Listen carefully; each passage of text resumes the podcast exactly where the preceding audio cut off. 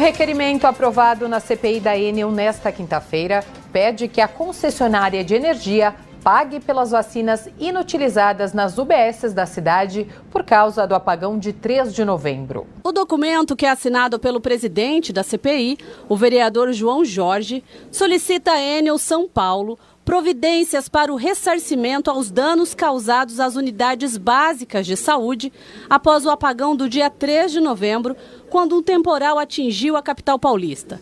Segundo o parlamentar, 71 UBSs ficaram até quatro dias sem energia o que gerou a perda de aproximadamente 50 mil doses de vacinas e um prejuízo de 900 mil reais. Nós acabamos de sair de um trauma, de um drama, 700 mil vidas perdidas no Brasil por conta de falta de vacina, porque a, Covid demorou quase um ano para a gente ter a vacina, e agora, por, pela ineficácia da Enel, pelo despreparo, pelo desmantelamento, pela ausência de resposta rápida, 71 é, unidades básicas de saúde ficaram sem energia elétrica até quatro dias, e essas vacinas foram, essas vacinas foram perdidas, lamentavelmente, né? Às vezes isso afeta a vida, né? Não só a saúde, como a vida de um paulistano. O que, a gente está cobrando da Eno? Que isso não mais se repita, que eles paguem pelo prejuízo causado e que eles aprendam, porque ou a Eno melhora ou a Eno vai embora.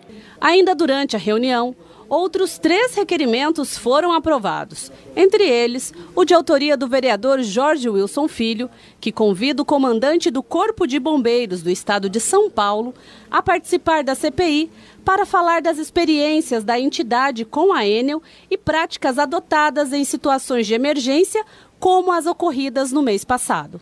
Eu acho que é, que é de suma importância a gente é, ouvir um membro do Corpo de Bombeiros para que a gente saiba qual que é a uhum. integração é, é, da Enel com o Corpo de Bombeiros com relação a árvores energizadas, que são trabalhos mais especializados, Desculpa. ou mesmo aquelas árvores que pegam fogo e traz risco ali para os moradores é, é, da, da região como um todo. Então, eu acho que é muito importante a gente receber um membro dessa corporação tão respeitada.